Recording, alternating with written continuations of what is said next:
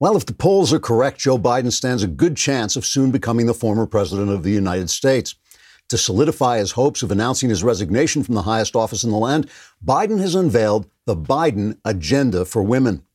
In a statement written in drool and released to a particularly large cockroach in the corner of his basement, Biden said, quote, It's a disgrace that this country treats women unfairly when they make the place look so attractive and just smell incredibly great. When you come up behind them and stick your nose deep deep in their velvety hair and then take a great big sniff. It's like a rocket ship to heaven. And yet they still make less per hour for answering the phone than a man makes for parachuting into a burning oil rig and fighting the fire until he dies. So today I'm announcing the Biden agenda for women, which of course is not my personal agenda for women. Which is a fantasy that would blow your socks off. But that nice lady named Jill, who follows me around all the time, says, I'm not supposed to talk about that and it's possible she's my wife, assuming I'm the same person I was yesterday. Unquote. Speaking to the family dog, who may or may not be a plush toy, Biden listed the agenda's provisions, saying, quote, one, we will tackle health care inequities. It's completely unfair that women come down with diseases men don't even get, like their periods, and that thing where they cry all the time and won't listen to reason. B, we will end violence against women by issuing an executive order telling people if you're going to punch someone, punch a man. Four, we will end unequal pay, so women basketball players will earn as much as men, even though no one, no one watches what they're doing. And first and foremost, I would like to announce that I'm resigning the presidency. Or isn't it time yet? Unquote. Trigger warning. I'm Andrew Klavan, and this is The Andrew Klavan Show. I feel hunky dunky. Life is tickety boo. Birds are winging, also singing hunky dunky doo shaped tipsy topsy. The world is zippity zing. It's a wonderful day, hurrah, hooray! It makes me want to sing. Oh, hurrah, hooray! Oh, hooray, hurrah! All right, we're back. Where else do you hear jokes like that, right? have, to, have to go on the Andrew Klavan YouTube channel and subscribe so you can get all my openings uncut and un hindered uh, before I'm carried off and arrested. Uh, also, if you leave a comment there, and the comment is reasonably intelligent, we may read it on the air just to lift the uh, quality of what we're saying here. Uh, we have one today from Megan D who says, I blame Klavan uh, for everything. His satire is so brilliant, it took over reality. thank you, Megan. Unfortunately, the fact check is uh, it's reality that took over my satire. I was just making jokes. I didn't know they were going to actually do the stuff I was talking about. A lot of times on the show, I talk about the sheer corrupt dishonesty of the press. And we're going to talk a lot about that today, but we're going to put it in context of what it really is about. Yesterday, I was talking about some amazing examples of dishonesty as reporters tied their souls in knots to keep any truth escaping about the disorder and violence now consuming Democrat cities. But while it's hard to imagine anything more corrupt, corrupt than journalists dedicated to spreading lies, there's something they do that's even more harmful, which is spreading vice. During the present pandemic, I've stood consistently between those who say we should shut down forever and those who say it's a sin to wear a mask, even if you're indoors in a crowded room. My feeling was always we should make sure our hospitals can handle the traffic, then go about our business and open up with reasonable precautions, always keeping first and foremost our central mission to save the Klavan, since the earth and all that's in it is a function of my imagination, and when I go, I take everything with me. But even though I'm not opposed to a little caution here and there, if I had to choose between those who live fearlessly and those who live recklessly, I would choose the reckless because recklessness is closer to the virtue of courage and fear is closer to the vice of cowardice. But the press are in favor of fear. They want you to be a coward. It serves their financial interests because it makes people tune in. It serves their political interests if they can keep the economy shut down and blame Trump for the fallout. And it makes them feel important because theoretically they have the information you, your fearful self, need to hear. But the thing is, while courage is not a good in itself, it has to be directed toward a good end for courage to be good. Cowardice is in itself a bad. Without some courage, no other virtue can thrive. Without some courage, there can be no freedom, no truth telling, no enterprise. You can't even be an adult, really. I mean, it's when you learn to be courageous enough to go out on your own that you start to become an adult. The press is the enemy of the people because they have been corrupted by leftism and have become active spreaders of disinformation in the name of leftism, but they're also spreading vice. In this case, the vice of cowardice, which is the cancer of the body politic. They are truly enemies of everything this country is about, which is a, terrible shame because we need a press. However, we got to face the truth in order to change it. You know, right now you may feel like there's not a lot to smile about, but good things are coming down the pike soon. You will be having this, you'll be outdoors, you'll be having, you'll be vaccinated, you'll have this tremendous grin on your face. You want to look good, and that's why you need Candid. Candid clear aligners are comfortable, removable, and totally invisible, unlike wire braces, so you can transform your smile without anyone even noticing. Plus, your treatment is prescribed and monitored remotely by a licensed orthodontist who's an expert in tooth movement. Candid only works with orthodontists, never general dentists like other companies. And with some of those other companies, you may never hear from a doctor as you go through treatment, which is crazy. With Candid, your treatment includes remote monitoring by the same orthodontist who created your plan, so you never have to wonder how you're doing. You will always know. The average Candid treatment is just six months, and you'll start seeing results way before then and cost an average of 50% less than Invisalign. Ready to take the first step toward getting your dream smile? Then get started today from the comfort of your own home with Candid's risk-free starter kit and $75 off. Go to candidco.com slash Klavan and use code Klavan. That's candidco.com slash Klavan, code Klavan for your risk-free starter kit and $75 off. candidco.com slash Klavan, code Klavan. How do you spell Klavan, right? That's what you want to know. It's K-L, when you have that big smile, you want to say it's K-L-A-V-A-N. There are no easy. I really, I just make it look this easy. I know. It's amazing. You're sitting there going, how does he do that? Who knows? It's just an instant. It's just a gift. It's a gift. The mailbag is tomorrow. Go subscribe to dailywire.com if you haven't. You want that's what you want to sound like at the end of your day. You want to sound like that. You will if you get your question in the ma- mailbag.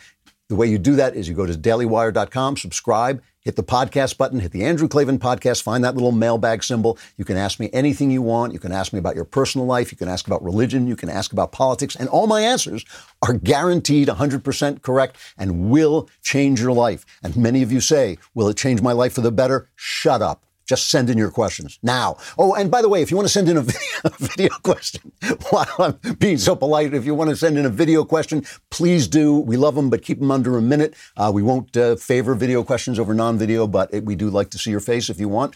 And uh, just keep the question under a minute, please, because we don't have time to edit them. Um, one of the ways I've just noticed, uh, actually, last night I was thinking about the fact that one of the ways this show has changed is that I used to feel it was one of the missions of the show to point out the bias of the press, but that's become, become kind of redundant because now they're just openly lying. I mean, now when you see them saying there's these mostly mostly peaceful riots, or that wonderful AP line yesterday that uh, the fires and rocks were being thrown as as a as a peaceful riot intensified. The peace just got so intense that it became violent, but it was still peace. It was just such such intense peace that it was violently peaceful. So when you see that, you don't even have to point out the bias. It's just open. But there's a reason the press has become more and more open, and it's because they've been losing control. And we've talked about this a lot. I always make that uh, joke about the singing, the end of Singing in the Rain, when they open up the curtain and the audience can see that the person pretending to sing isn't really the person singing. There's someone singing in back of her, uh, but there's this moment when the person pretending to sing doesn't realize she's been exposed, and that's what's happened to the press. But now they do realize. They do realize, and they're fighting back by essentially demonizing anybody and destroying anybody uh, who disagrees with the elites. Uh, opinion, with the elites' opinion, what they call the clerisy, the clerisy, the intellectual elites, the people who are the experts. And the thing is, the, the chief, it's not just about facts, it's also about values. And the chief value, the chief value that, they, that is under attack is the idea of moral truth, that there are some things that are true, that the human individual is a machine for detecting those things, that he can be wrong, that he has to prove his detection with reason. But that has been a threat to the powers that be, to the elites from the very beginning of Western civilization. It, it, the destroying people who believe in moral truth is, in a way, what got Western civilization started. And that's where I want to begin. Let's, I talk about this a lot. I'm sure I've talked about it on the show. I certainly talk about it when I give speeches. Why is telling truth such a problem? Why is the concept of truth? It's not which truth. It's not what is true. It's the very concept that some things are morally true. And I often talk about the fact that the, that the West is built on the shoulders of two men. I call them the Telamons of the West. And I do that because I'm the only person alive who knows what a Telamon is. But if you've ever seen, if you've ever seen uh, pillars on a building that are shaped uh, like women, those are called caryatids. But if they're shaped like men, they're called Telamons. And they're holding up the building. Seem to be holding up the building. They're just really pillars. And Socrates and Jesus are the twin pillars of a civilization that basically comes from Athens and from Jerusalem and flows together into Rome, creating the, the modern West West in the, during the Middle Ages and the Renaissance. And both Socrates and Jesus, they have many things in common, but the key thing they have in common is two of the key things they have in common, where they both lived in a time when the popular intellectual idea was that was relativism, that there was no truth. They both said, no, there is a truth but it's hard to find, and you have to approach it by half measures. Uh, but it really is there. And both of them were judicially murdered by the state. Both Socrates and Jesus were both killed by the state. And and the thing about it is is that the the people, the the elite, the government, the majority, the religious people all were in favor of killing them. I mean, it wasn't like uh, they were torn off by bandits. They were killed by the society they were in. In one case, a democratic society, in the other, a deeply religious society run by a, you know, former republic, but now an empire.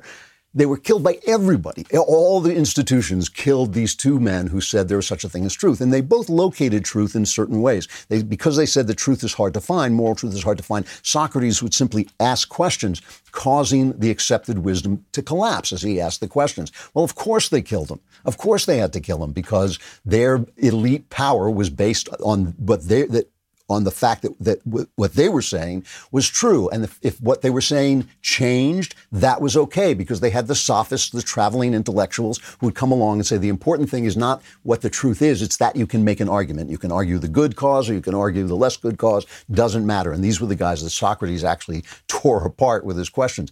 Jesus basically said the truth is can be located in a human being that the logos can be embodied the word of god can be embodied. And that is what so empowered the idea of the individual in the west the idea that uh, the individual uh, is as the vessel of truth. And and you know in a lot of ways i'm not one of these people who likes to use science in this way but it is true that science has shown that our moral sense is indeed a sense that we sense what's true first and then we uh, marshal reason to prove it's true. And if it falls apart without with reason, then we go back and we recheck our moral instincts. But of course, of course, this is a bad deal for those in power. They want to be the arbiters of what is right, what is good, what is true. And they don't want these little individuals coming along and saying, no, you know, you're, everybody's wrong but me. Everybody is wrong but me. You know, that's why we can't let Twitter and Facebook and Google censor guys like Alex Jones, not because Alex Jones isn't a buffoon, he is, but we don't give them the power to decree who is Alex Jones and who isn't. We will make that up for our minds up for ourselves. That's why I feel they should be absolutely destroyed in terms of their monopolies and they should not be allowed uh, to censor people. And that's why we don't have censor- censorship. But like, the, th- the thing is now, part of this leftist movement is the idea that objectivity itself is under question. Remember, they start with the idea that there is no moral truth. It's all about the narrative. Uh, it's who, who, what is the ruling narrative? And that narrative is not subject to objective reason. It's not subject to reasoning. It's not subject to any kind of objective proofs. And I'll just read you this little piece from HuffPost, which I, I read because it is actually states clearly this idea. But this idea is prevalent in the left. He says concepts. This is P.L. Thomas, a professor of education at Furman University in Greenville, South Carolina. He says concepts and terms such as objectivity, scientific, valid, reliable, and rationality prove to be extremely powerful in academia and scholarship. Yet the great irony of that power is that these concepts and terms are a veneer for maintaining white male power. So objectivity, rationality, uh, valid scientific, these are all just white male power in operation. So why is it you know, we, we keep pointing out that the powerful are supporting these riots, that corporations are supporting people who, Black Lives Matter, a Marxist organization that would destroy Amazon.com, and yet Amazon.com is sending me, uh, you know, if you liked uh, William Wordsworth, uh, you'll love White Fragility. They're peddling this stuff to me. Netflix peddling this stuff to me, even though Black Lives Matter is an avowedly Marxist organization that would destroy Netflix, that would destroy Amazon.com. So why is it they support this? Well, you know, there's a wonderful, wonderful op ed today in the Wall Street Journal, one of the best op eds of the year. It's by Orrin Hatch, uh, obviously the former uh, senator from uh, Utah, and he now has the Orrin Hatch Foundation. And he talks about the fact that we are living in an information revolution, which he says is arguably more disruptive uh, than Gutenberg's invention of the printing press. Before Gutenberg, one narrative of reality predominated Western society. By democratizing access to the written word, the press overthrew Rome's monopoly on ideas and allowed competing interpretations to proliferate. This is why they burned people at the stake for translating the Gospels. It put the truth into the individual's hands and said, oh, you have a right to interpret this through your inner light, right? So he says this, this, the printing press took Europe from the Middle Ages to the modern era. It precipitated the Reformation, the Renaissance, and the American founding by democratizing information. He says now the internet gives nearly everyone his own virtual printing press. A single social media post can reach millions in seconds with so many competing sources of information. It's no wonder shared reality is fractured. Just as Gutenberg's invention threatened to undermine the religious authority of the time, the internet threatens to undermine our secular clerisy. The journalists, academics, and policymakers who make up the expert class in America and elsewhere in the West. And think about this. Think how often you hear Republicans being attacked for not following the experts. It's science. And of course, it's only one science and it's only one kind of expert. It's only the experts who preach fear. It's only the science about, you know, cl- the climate is going to fall on our heads. It's not the science about babies in the womb or the differences between men and women. Never, don't pay attention to that science. It's only, it is the religion of the clerisy. It is the, the theory that keeps the powerful power in power. Just like the Catholic Church had a domination, a monopoly on the truth that was broken by the Reformation. Now, this secular clerisy, the secular elite, is losing its grip on power. And that's what you're watching. You're not watching people rioting in the streets for justice. I know they keep telling you that because they're the elite. You're watching people who think, who knows, they think they're being anarchists, they think they're being uh, hip, they think they're being cool, but they are the tools of the powerful. They are the tools of the powerful fighting the spirit of truth. So he says, he says the uh, this the internet has this is Orrin Hatch again. He says the internet has destroyed the expert class, the monopoly of truth of the expert class in America and elsewhere in the West. He says for decades they have served an important gatekeeping role, wielding tremendous power over public opinion. But the internet makes it possible to circumvent the gatekeepers. The gatekeepers' desperate attempts to slow the unfolding revolution and keep control are proving downright draconian. The spirit of the Inquisition is alive and well in today's cancel culture. The objective is not to root out non believers in the church, but ideological heretics in newsrooms and universities. These institutions are supposed to be bastions of free speech, but in 2020, any journalist or scholar who strays from progressive orthodoxy is ripe for cancellation. Uh, you know, it's really interesting when you hear them talk about cancel culture. They say there's no cancel culture. It's just it's just you're being paid back for the bad things you say. Well, you know, if you go back to Robespierre, the guy who invented the terror until he was in fact guillotined himself, he said the springs of popular government and revolution are at once virtue and terror. Virtue without which terror is fatal, terror without which virtue is par- powerless. Terror is nothing other than justice, prompt, severe, inflexible. You're not being beheaded, you're just being res- held responsible for the things you say. It is therefore an emanation. Terror is an emanation of virtue. It is not so much a special principle as it is a consequence of the general principles of democracy applied to our country's most urgent needs. So you hear all that voice, all those people saying the terror in the street is democracy. It's Robespierre. He says it has been said that terror is the principle of despotic government. Does your government therefore resp- resemble despotism? Yes, as the sword that gleams in the hands of the heroes of liberty resembles that with which the henchmen of tyranny are armed. So, in other words, it's, it's not the fact that we're killing people, it's why we're killing people. It's good when you kill people. Uh, Orrin Hatch, uh, you should go read it. He basically says we have to reform our, uh, our universities. But that but that uh, uh, argument that it's not that terror is good if it's in the hands of virtue overrides. Remember, I talked about begging the question? It begs the question of who is in charge of virtue. And I would say it's the individual conscience, the man who stands up and makes his argument and is not afraid and is not afraid to face all comers. It is not simply the clerisy unleashing terror on our cities to enforce its version of the truth against the individual conscience. We're going to talk about that. We're going to see how that comes to operate in the life of our Attorney General, William Barr. But first, let us talk about ZipRecruiter. I like ZipRecruiter because not only do they help you get good hires and, and help good people find jobs. Uh, but they always like to tell little stories. And I like their little stories about what happened. There's little success stories. They have one today about Housing Wire. Uh, Housing Wire needed to hire an ambitious reporter to cover news stories on the U.S. mortgage and housing markets. They turned to ZipRecruiter. ZipRecruiter's smart matching technology finds people with the right experience for your job. Four out of five employers who post on ZipRecruiter get a quality candidate within the first day. And that's how Housing Wire found Alexandra Roja. Alexandra never imagined she could get a reporter job in the midst of the flu crisis. Hiring was frozen and the idea of looking for a job was discouraging, so she created a profile on ZipRecruiter. And ZipRecruiter matched Alexandra to Housing Wire's reporter job because her degree and writing skills were a great fit for the role. Housing Wire received her application four hours after they posted the job, and a few weeks later, Alexandra started her dream career. It's a good system. See how ZipRecruiter can help you hire. Try it now for free at ziprecruiter.com slash Klavan. That's ziprecruiter.com slash Klavan. And always remember, never hire anyone who doesn't know how to spell Klavan. Um, all right, K L A V A N. Duh. So,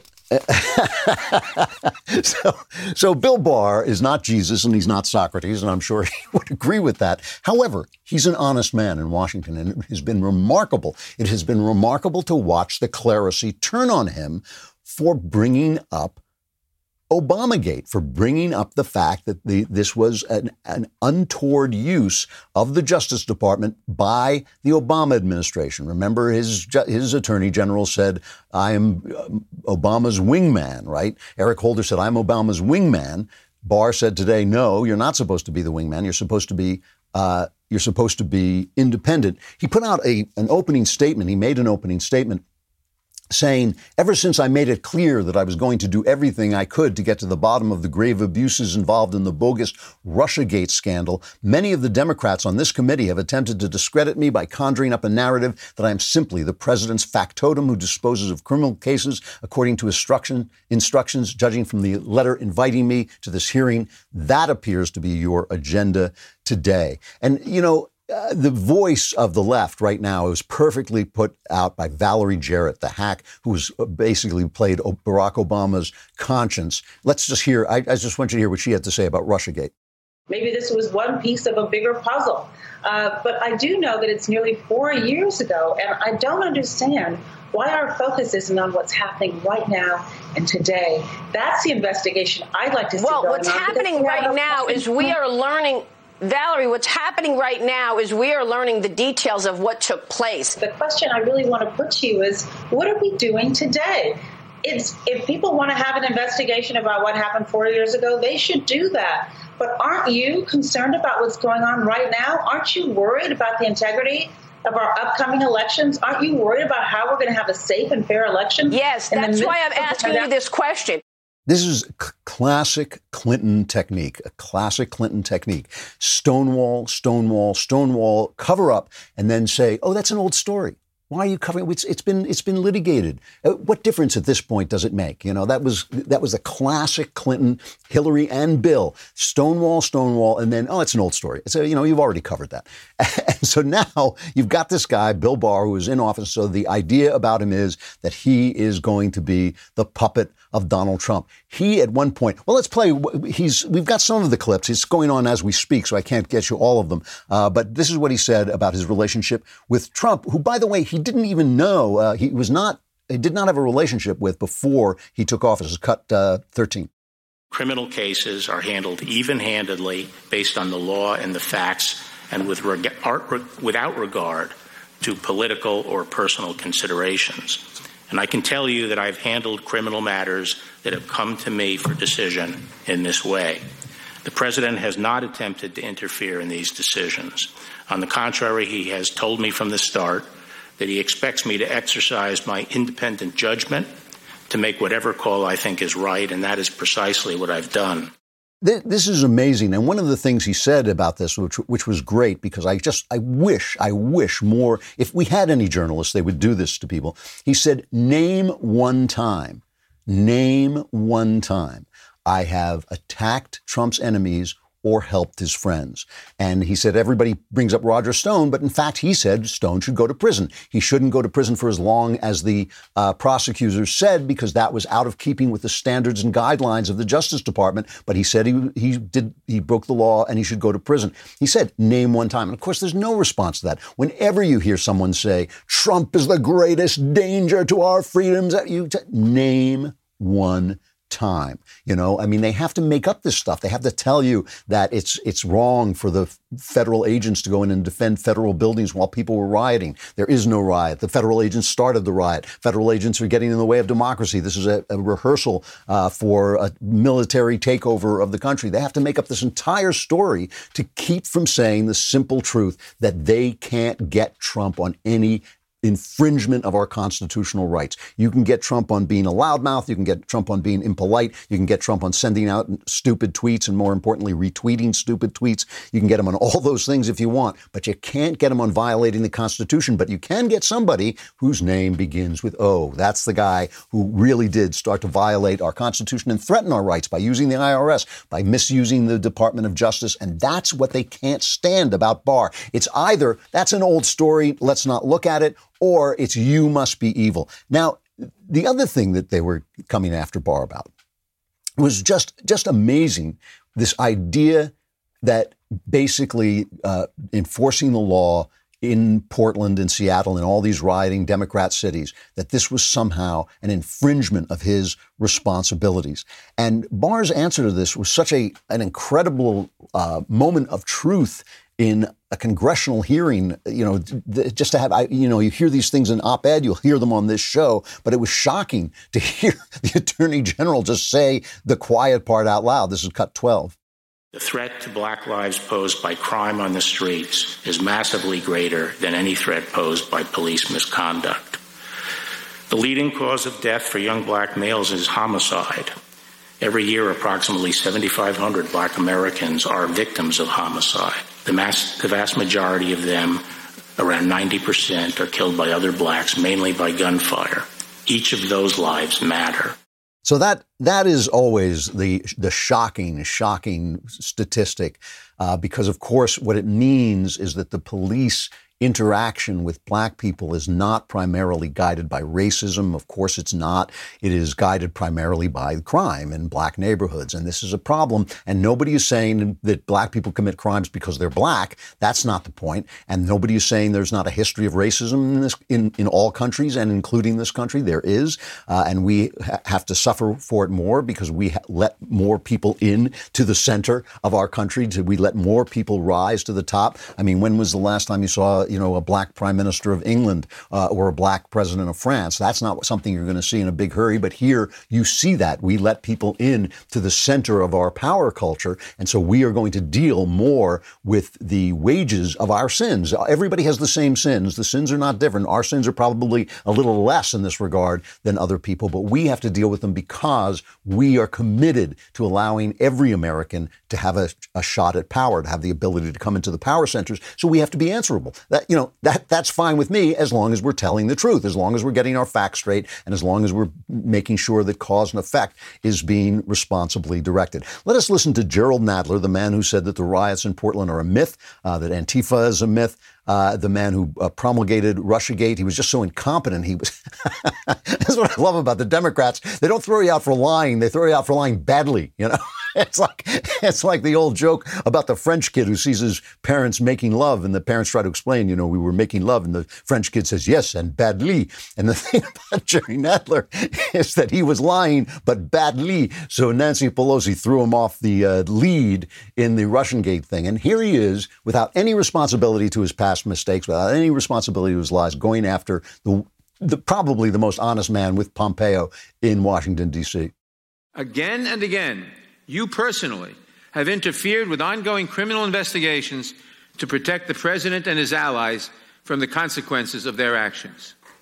When career investigators and prosecutors resisted these brazen, unprecedented actions, you replaced them with less qualified staff who appear to be singularly beholden to you. The message these actions send is clear.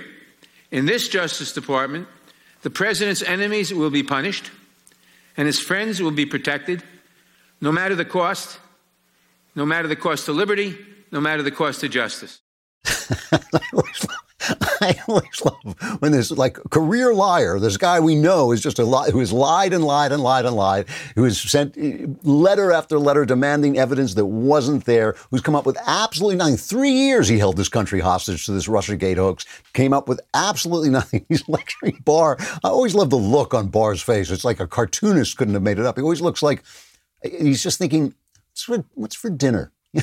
I wonder, I wonder what I'm having for dinner today because he just looks like he is so tired, sick and tired of this nonsense. Kayleigh McEnany, as always, uh, has the, the truth of the matter, and she really puts it forward. This is cut one Attorney General Barr has done an incredible job. And the real problem that Democrats have with Attorney General Barr is that he's actually taking Russiagate seriously, this bogus sham effort that was launched against President Trump when he was just a candidate and went into his administration. Uh, the fact that Bill Barr is looking into why the Obama administration spied on the Trump campaign is their real problem. That is that he is in seek of the truth. And that is their problem with Attorney General Barr. You know, it really is. And when you consider the fact, that's, that's, just the truth. I mean, that's just the simple fact of the matter. They're after him because he's after them. He's after them because they broke the law. He's after them because they violated the Constitution. He's after them because they misused the Justice Department and they don't like it. So they're castigating him. But what is really important here is, is the press, is the Academy, who back up these clowns like Jerry Nadler and Adam Schiff, these dishonest little, uh, you know, kind of low lifes who uh, are in our government they back, they're backed up by this massive entertainment industry, which is so beautiful. You know, our, our, entertainers are so beautiful. They're so good looking. They're so talented. Our people on the on the news, many of them very uh, uh, talented, very intelligent, very well spoken. That's the problem that we have is we have a society that is now antithetical to objective truth. It now says objective truth is a matter of whiteness, which of course is ridiculous. And anybody writing that on a computer should stop using the computer because it was invented with objective science. It wasn't just thought into the air. This is the problem. This is this is the picture of the world that we get from the trial of Socrates. This is the picture that we get from the Passion of the Christ. This is the picture of the world because this is the world. And it's sad that we have to be living in a time when it's exposed and comes to the fore once again. You want to be a subscriber. You want to be a subscriber to dailywire.com because it defends us from people who would boycott us. It defends us from people who would come from the outside. It means that you and us and we have a relationship that can't be interfered with by the activists. So you want to subscribe, but some of you are just too damn cheap to get the good all access membership where you can get in the mailbag and stuff like that. No, no, you want to feed your children. You want to pay your rent. Okay, okay, be that way. But still, we are going to serve you by giving you the Reader's Pass, which is a cheaper version of the subscription. It still lets you into a relationship with us of support, which we so appreciate. All, all joking aside, it is so important to us that you subscribe and help us out. But this is three bucks a month. It's 99 cents for the first month. You get access to our mobile app. You get push notifications for breaking news and special content. You get to join the community of Daily Wire members who are actively commenting and discussing our content with each other. And you get the ad free content, which is so important. Mobile, ad free access to all the Daily Wire news, exclusive op eds, and all of our podcasts and our mobile app. Uh, mobile app for $1 the first month and then 3 bucks after that. Go to dailywire.com slash subscribe and join today.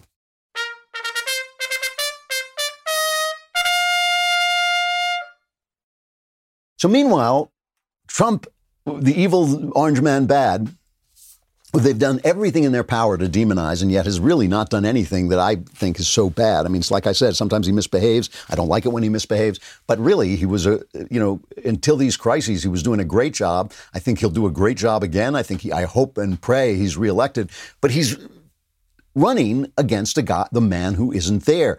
Notre Dame says, uh, Notre Dame, I guess here it is, uh, Notre Dame, the university, says it will not be hosting the first presidential debate scheduled for September due to health concerns. In a statement, the school says that president of the university, Father Jenkins, consulted with the county's health officer and the executive committee of the university board of trustees before he made the decision to pull out as host. Uh, Father Jenkins claims that the small number of students on campus this fall undermine the primary benefit of hosting to provide our students with a meaningful opportunity to engage in the American political process. Father Jenkins is a board member of the Commission on Presidential Debates. So basically, basically, he is sending a message to the other hosts. Uh, we better stop these debates. We better stop these debates. He does not want Joe Biden out there being ripped apart by Donald Trump. I'm not saying that's what would happen. I'm saying they're afraid it will happen. Everybody knows that this guy is not is a standard bearer. He is the happy middle of the road uh, old fashioned Democrat liberal face of a radical, radical party who will be in charge 10 minutes after he becomes president. 10 minutes after he becomes president, uh, as Victor Davis Hanson said, they'll start to float stories about how he's suffering. He's courageously suffering with his deficiency and his dementia, and ultimately he's going to have to heroically step down.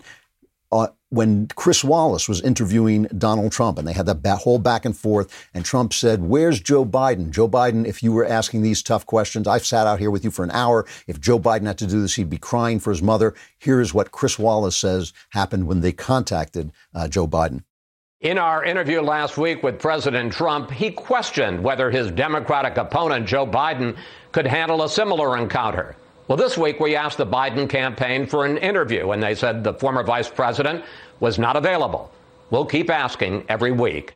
But we'll keep asking every week, and he'll never show up. He's never going to show up for an hour of questions. Come on, he can't get through 20 minutes of, of questions. And you know, they asked James Carville, the uh, the famous uh, campaign guy who ran the Clinton campaign. Uh, they asked him what his advice to Biden would be, and here's his response: Do precisely what you're doing and don't listen to all these willy nilly, namby pamby Democrats that are panicking. He is running a smart campaign. He's doing what he needs to do when he has to. He's drawing a contrast. I, I, I really think that I, I, don't really have a complaint of, of what Vice President's doing.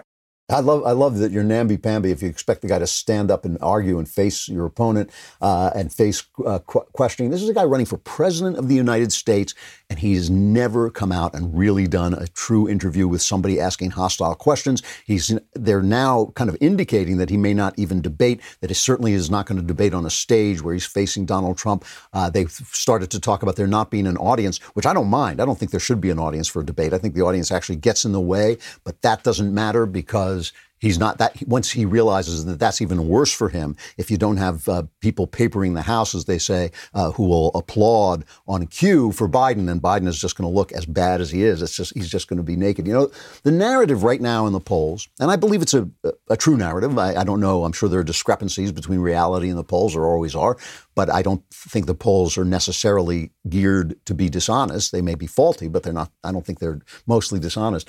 But the narrative is is that Trump is losing the people who didn't like him in the first place. That's who he's losing. He's losing the people who said, "God, I hate this guy, but I hate Hillary Clinton, and Hillary, I hate Hillary, hate Donald, but I'll go with Donald Trump. At least he's something different. At least it's not, you know, this, we know what Hillary would do. We know she's a crook, so we're going to go with." And the idea is that now that now that they're saying, "Oh my God, he, I still hate him. We still hate him," but now we have a chance to go with somebody else, and we like Joe Biden. He's great, old lunch pail Joe. He's you know funny old Joe, and he's great. And uh, this is a point that, that Ben Shapiro has been making for a long time: is that people are not afraid of Biden the way they were afraid of Hillary. They don't hate Biden the way they hated Hillary, and that is absolutely true. But it's it's interesting to wonder. It's interesting to wonder if what operated in the last election as a, through a dislike of Hillary that got Trump elected, just barely. But it got him elected because people disliked Hillary. I'm wondering if the distrust of what Biden really is is going to operate that way because it's very hard to say that this guy who won't come out of the cellar, this guy who won't do an interview. I mean, he he must get down on his knees. Biden must get, if he can get down on his knees, must get down on his knees every night and thank God for this pandemic because what would he be doing if we didn't have the social distancing and the shutdowns and you can't go out and you can't do this and you can't do that? What would he be doing? He would have to come out of his cellar. He would have to come. He couldn't make a virtue of hiding away. I mean, James Carville can say this is what he should be doing because it looks like virtue that he's hiding away. But of course, what this guy is, what this guy is, is the beginning of the deluge. He is the beginning of leftist culture taking over again. And you know, one of the one of the people he's considering as vice president, Karen uh, Bass of uh, California. Uh, she was the one who mourned Fidel Castro. Uh, he was the commandante, he was the commander in chief. And, and look, the left knows all this. The left knows all this. There's a piece in The Atlantic by Peter Nicholas talking about the fact that Trump still has a chance. And Cornel West, the Harvard University race uh, hustler and a Bernie Sanders supporter, said, We have to be true to ourselves and acknowledge that Biden is a mediocre, milquetoast, neoliberal centrist that we've been fighting against in the Democrat establishment. Uh, Nina Turner, a co chair of the Sanders campa- campaign, told this reporter, It's like some, saying to somebody, You have to you have a bowl of crap. She didn't use the word crap, but she said you have a bowl of crap in front of you, and all you've got to do is eat half of it instead of the whole thing. It's still crap. So we know what the left thinks about Joe Biden, and we know he's not going to uh, appoint a vice president of his own stripe. There are people they're talking about uh, are Susan Rice, uh, Kamala Harris, uh, that lady I was just uh, mentioning before uh, from Georgia, Bass, Karen Bass. Um, these are the people he's thinking about. And the minute he's in office, the move is going to be made to get rid of him, and the whole culture of leftism is coming up behind him. You know, we're seeing this in sports. It's really interesting.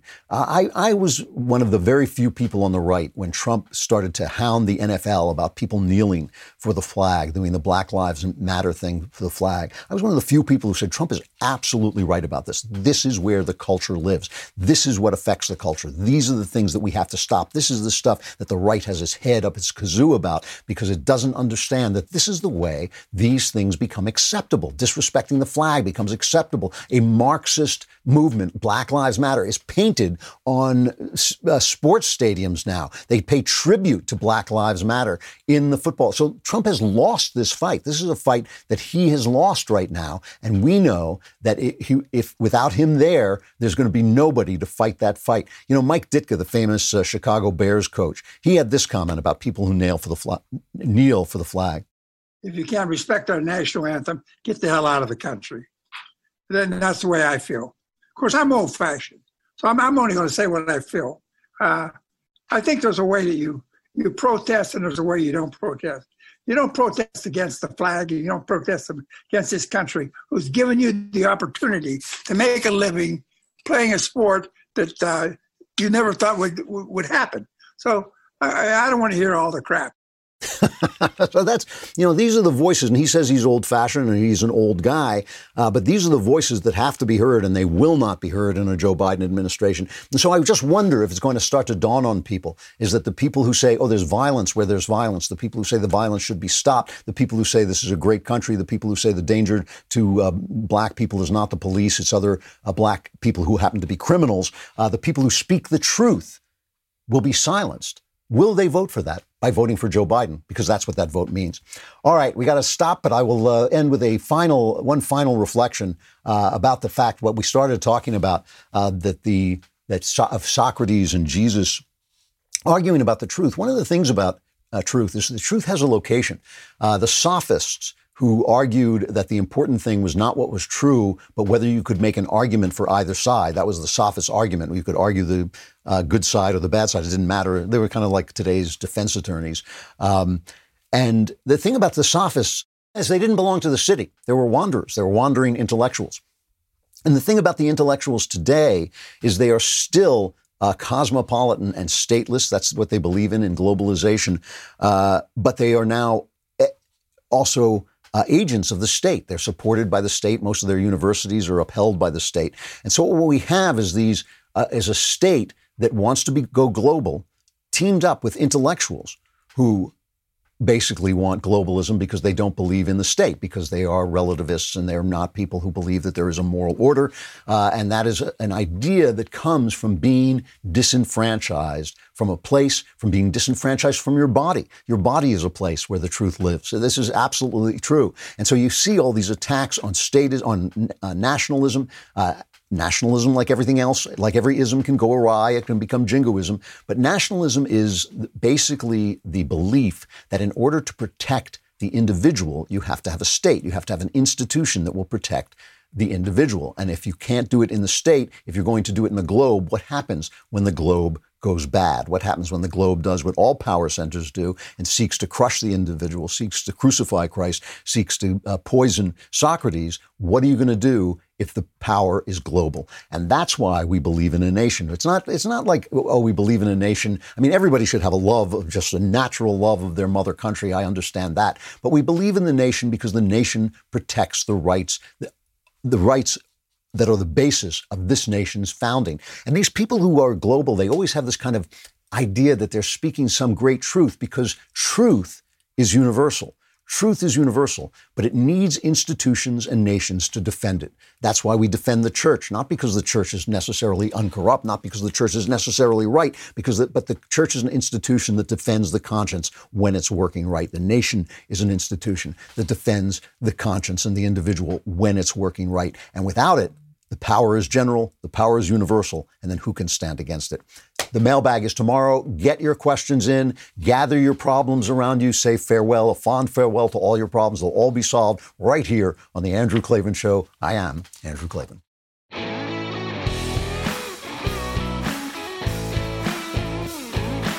Hey, if you enjoyed this episode, don't forget to subscribe. And if you want to help spread the word, give us a five star review and also tell your friends to subscribe too. We're available on Apple Podcasts, on Spotify, wherever you listen to podcasts. Also, be sure to check out the other Daily Wire podcasts, including The Ben Shapiro Show, The Matt Walsh Show, and The Michael Knowles Show. Thanks for listening. The Andrew Klavan Show is produced by Robert Sterling, executive producer Jeremy Boring. Technical producer, Austin Stevens. Our supervising producer is Mathis Glover. Assistant director is Pavel Wadowski. Edited by Danny D'Amico. Audio mixed by Robin Fenderson. Hair and makeup, or head and makeup, by Nika Geneva.